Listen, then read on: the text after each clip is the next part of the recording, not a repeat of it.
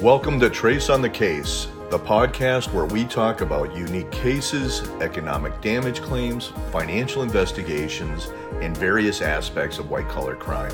My name is Paul Rodrigues, and I'll be your host. My partner Deb Tempkin and I have over 60 years of experience between us in doing what we love to do tracing money and tracing the people. We've seen it all, and in this show, we're going to be taking you below the surface deep into our world so you can learn how we work and how we've solved some very complex problems. Because let's face it, the most tricky cases require bringing in the experts. This is Trace on the Case. We have a tremendous episode ahead of us. We are happy you're here, so let's get into it.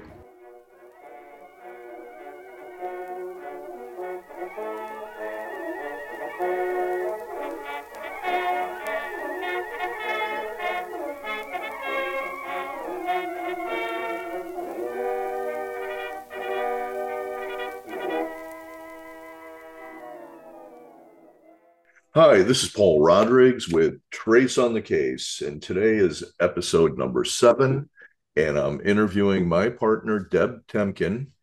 Deb heads up the Chicago office. And uh, Deb, how are you doing today? Paul, I'm doing fantastically. It's a beautiful summer's day. How are you doing? Yeah, yeah, I'm doing excellent too. So today we wanted to talk about uh, economic damages, um, and uh, maybe you know just at a very high level. We don't have to uh, get in really deep on on the subject, but just kind of a, like an overview. Um, with economic damages, what are they, um, just in general, and and uh, what are the different ways that uh, a person could calculate those? It's an interesting question, and yes, we'll try not to get too into the weeds. Uh, generally, economic damages are intended to restore the party that has been harmed by the other party to the position that they would have been in but for the act of the party doing the harm. So, for example, if you have a breach of contract and party A and party B contract for some sort of business arrangement, party A then breaches the contract and fails to adhere to it, which then causes damage to Party B. For example, Party B cannot continue its course of business as usual. Party B would be entitled to sue Party A for the breach, and then we would come in as economic damages experts to figure out the economic harm, the monetary harm, how much money has Party B actually lost yeah. as a direct consequence of Party A. So um, and it's important to remember that Party B cannot be put in a better position than it would have been in, um, but for the breach. They really need to be restored to the position that they would have been in had the contract continued. Okay, that that was excellent. And um, and then with regards to let's let's uh, talk a little bit more about like a breach of contract. So let's say hypothetically a company was buying uh, raw product uh, from another uh, uh, vendor, and uh, that mm-hmm. vendor, whether they're um, selling them coffee beans or chocolate or whatever the raw ingredients, and now they can't make uh, their um, their product.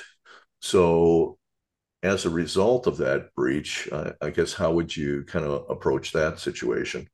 Well, um, that's an interesting question. I mean, there's a lot of things that you'd need to look at, and um, as the economic damages expert, and you know, it's it's important to not only assess the position that the party is in now because they're unable to make their coffee, chocolate, whatever it is that they're making, but you also need to consider what's going on in the market at the same time.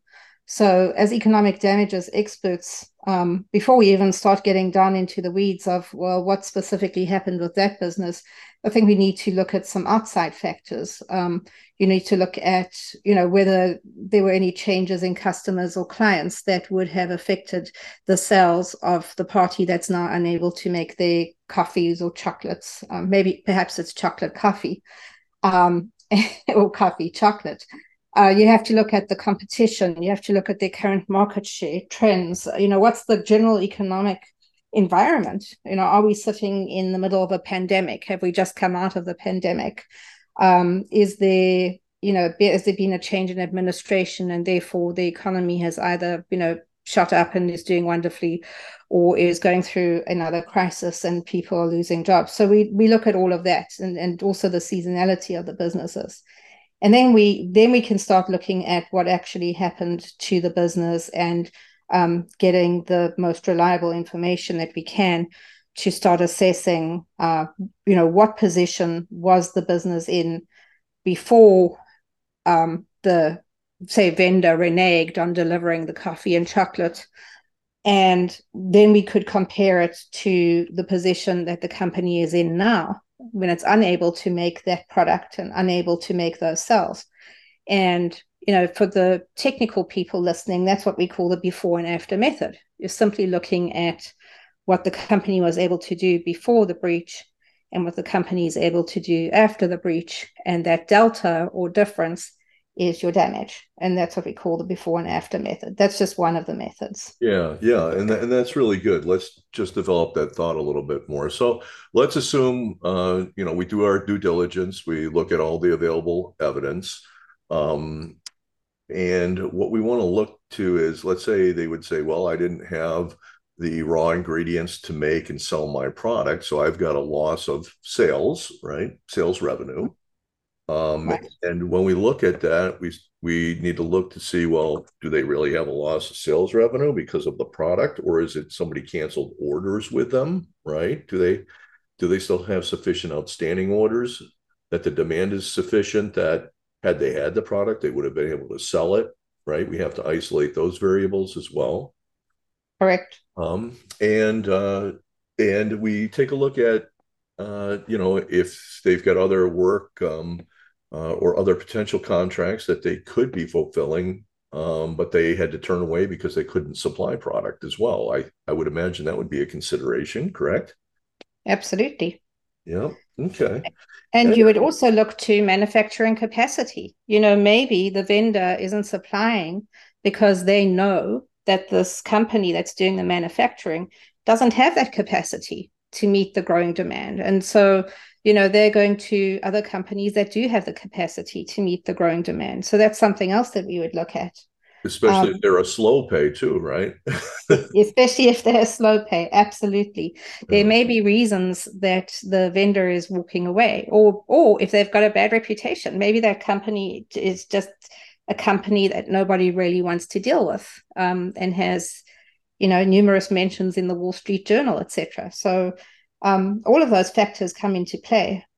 And right. uh, as you were talking, I was also thinking one of the other things we look at is, um, you know, if if in any economic economic damages claim, the damaged party has a responsibility to try to mitigate or reduce their damages. So we also have to look at what did the company do to um, help reduce its damages. Exactly. And and not that they took steps to actually make it worse and make the damages higher when they could have uh they could have, for example, they could have found a different vendor, right? Or they could have done made changes to increase uh, manufacturing capacity and so on. So yes, that's another consideration that has to be, uh, you know, taken in consideration when you're doing these calculations. So let's say let's say we we've got that figured out. We we know that they would have been able to sell an additional, you know, uh, half a million pieces of product or whatever. Um, then uh, they're not just going to get damages on all that lost revenue, right? Because there's costs associated with uh, with manufacturing that product. That has to be looked at, correct? Exactly. And that's why we call it an economic damages, lost profits and not lost revenue. Um, the difference between revenue and profit is the expense portion, you know, the expense of making that product. Um, so what we do as economic damages experts is we'll look at the revenue and then we'll look at the associated costs of making the um, units of those sales units that were missed as a result of, say, the breach of contract. And again, switching into the parlance of, of consultants and economic damages experts, we call those the incremental costs or the avoidable co- or the avoided costs. Those are the costs that would have been incurred had the sales actually been made. And so we'll we'll work out what those costs are. They they are not costs that would have happened. Um, they typically are variable costs, but there could be a mix of variable and fixed, depending on um, depending on the, the facts of the circumstances. And that's something we have a duty to be very careful about to make sure that we get all of those costs in and not inadvertently overstate the profit. Um, and we, we take those costs off from the revenue, and then that becomes your lost profits claim. Okay, very good. So let's um just uh, for the listeners here, just at a very high level. Usually, what you have is you have uh, sales less cost of sales, or sometimes it's listed cost of goods sold, that would give you gross profit. And when we're talking about doing a damage calculation, we have to go beyond the gross profit typically if there's other incremental costs that are variable uh, with respect to producing that product. Is that what you're basically stating? Yes, absolutely. And I, I skipped over the gross profit portion. So that's that's terribly important. Um, so you've got your cells and then the cost of those cells. So in a manufacturing environment, you would look at how much does it cost to actually manufacture manufacture those products. What are the direct costs? In other words, the factory costs. Um, so that would be you know labor that's incurred in the manufacture. It would be things like the factory um, uh, like the product coming in that's going to be converted into a finished product, etc. And those are your direct costs, which go into the cost of goods sold or cost of sales. And from that, you get your revenue less your cost of goods sold, gives you your gross profit. Then we go one step further and we say, okay, what are the additional costs that go into these products being sold? And those would be indirect costs. So it could be um, a portion of administrative costs. Uh, it could be depreciation on the machines um, that are being used in the manufacturing process. Um, it could be, you know, freight and transportation, um, and those types of costs then and storage and storage and all of those things, and warehousing space and overhead allocations.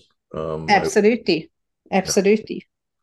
Okay, okay, yeah. So we we take a look at it, and and uh, typically, you know, uh, Deb and I, we we treat these as a financial investigation. I mean, you know, we're we're forensic accountants, and um, we look at things to determine, you know, what the factors, uh, what the various factors are, what the various variables are, and how they move.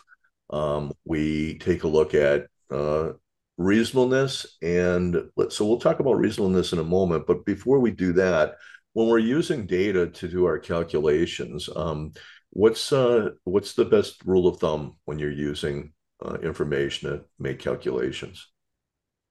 Well, the best rule, the rule of thumb is that you should look at the best evidence that's available. There's no expectation that a company is going to go recreate the will and give you information it didn't have during the, the ordinary course of business. So you have to ask for what was generated during the ordinary course of business and get as detailed as you can. Make sure that you understand it. Don't just accept management's word. Um, I think we've seen all too often damages experts who simply write in their report, you know, the company had capacity to manufacture, and then they footnoted and say per discussion with their client's management. Um, think one of the things that's that's really important and you know both you and i do this all the time paul is we ask for evidence of that. Well how do we know that you had capacity? Let's see capacity reports. Let's understand how much you actually can manufacture or how much you can sell. Um, let's understand how your business is financed. Would you be able to get additional financing had you got additional units to produce or you know additional units to sell if you're simply a reseller um, so the rule is always look to the best evidence possible that the client has in the ordinary course of business.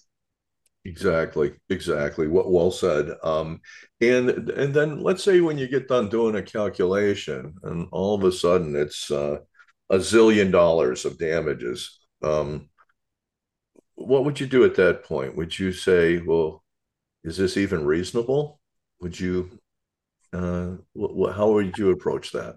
I would probably, you know, start cheering and then stop cheering very quickly and make sure that I haven't made an error. That's um, right. you know, is it realistic? And and sometimes it is. Sometimes those really big claims are realistic. Um, but you have to go back and you have to look at every single assumption you've made and say, is that assumption correct and is it reasonable? Does it make sense? And can you can you explain that assumption in a very very simple way and still come out at the same number? Once you've simplified everything, are you still coming out at the same number? That's the test I like to do. Um, because sometimes what happens is, as accountants, we can tend to get very, very fancy with our numbers, and um, you know you get so stuck in the calculation that you are not looking at the real world and the facts of the case and so you need to make sure that every single one of your assumptions um, are reasonable that they would stand up in the court of law um, and also that they tie back or, or tethered to the facts of the case and and that's often where the numbers run away is um, you know damages expert may come up with a royalty rate for example um, and they may come up with 25% or 30%. But realistically, for that type of product, um, a more reasonable royalty would be 5%. And so, you know, I think you do need to to double check and triple check and consult with your partner. Um, and that's why we have partnerships is so we can consult with one another and catch those, you know, things that that could go wrong, but also collectively bring, you know, the collective brain power to the project. Exactly, exactly. So we're always looking to see if it makes sense. But I, in in um, the the lingo usually in the in the damages world that you'll hear is is that you know we we have calculated uh, lost profits or economic damages to a reasonable degree of certainty. There's a uh, reasonable degree of certainty requirement, correct? There is, and you know that's that's a that's a legal term and a legal standard. Um, but ultimately, what it comes down to is would any reasonable professional doing the same calculation arrive at approximately the same answer, um, given all the facts and circumstances and assumptions, etc. Um, and to get to reasonable certainty, you know, you can't just be working in behind the magic curtain like the Wizard of Oz um, you actually have to be in front of the curtain and show your hand and show what you're doing um, so that when any court um, is testing the reasonableness of your work, they're going to come out at the conclusion that there is reasonable certainty in your numbers. Yep, yep, exactly, exactly. So, anyways, we'll delve into that further next time as we continue on uh, with Trace on the Case for our next episode, and we will develop some of these thoughts further. We will get into how we can do some testing um, to to ascertain whether we are within a reasonable certainty for, let's say, lost profits or whatever calculation that we're doing. So we until then, uh, next week, we look forward to seeing you again. And until that time, take care. And uh, any last words, Deb?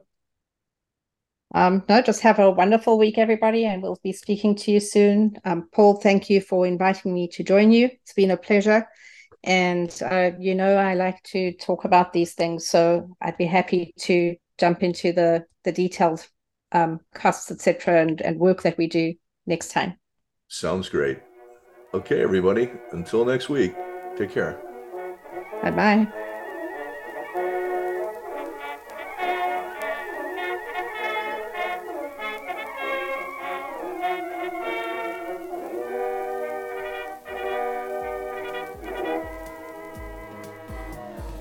Thank you for listening to another episode of Trace on the Case. If you've enjoyed the show, there are many more on the way, and we encourage you to subscribe, tell a friend, and leave a five star review on Apple Podcasts or Spotify. That's the number one way to help the show. To learn more about myself, Deb, and Trace as an organization, visit traceforensic.com. And thank you again for joining us. We're very excited to talk with you again next week so bring a friend.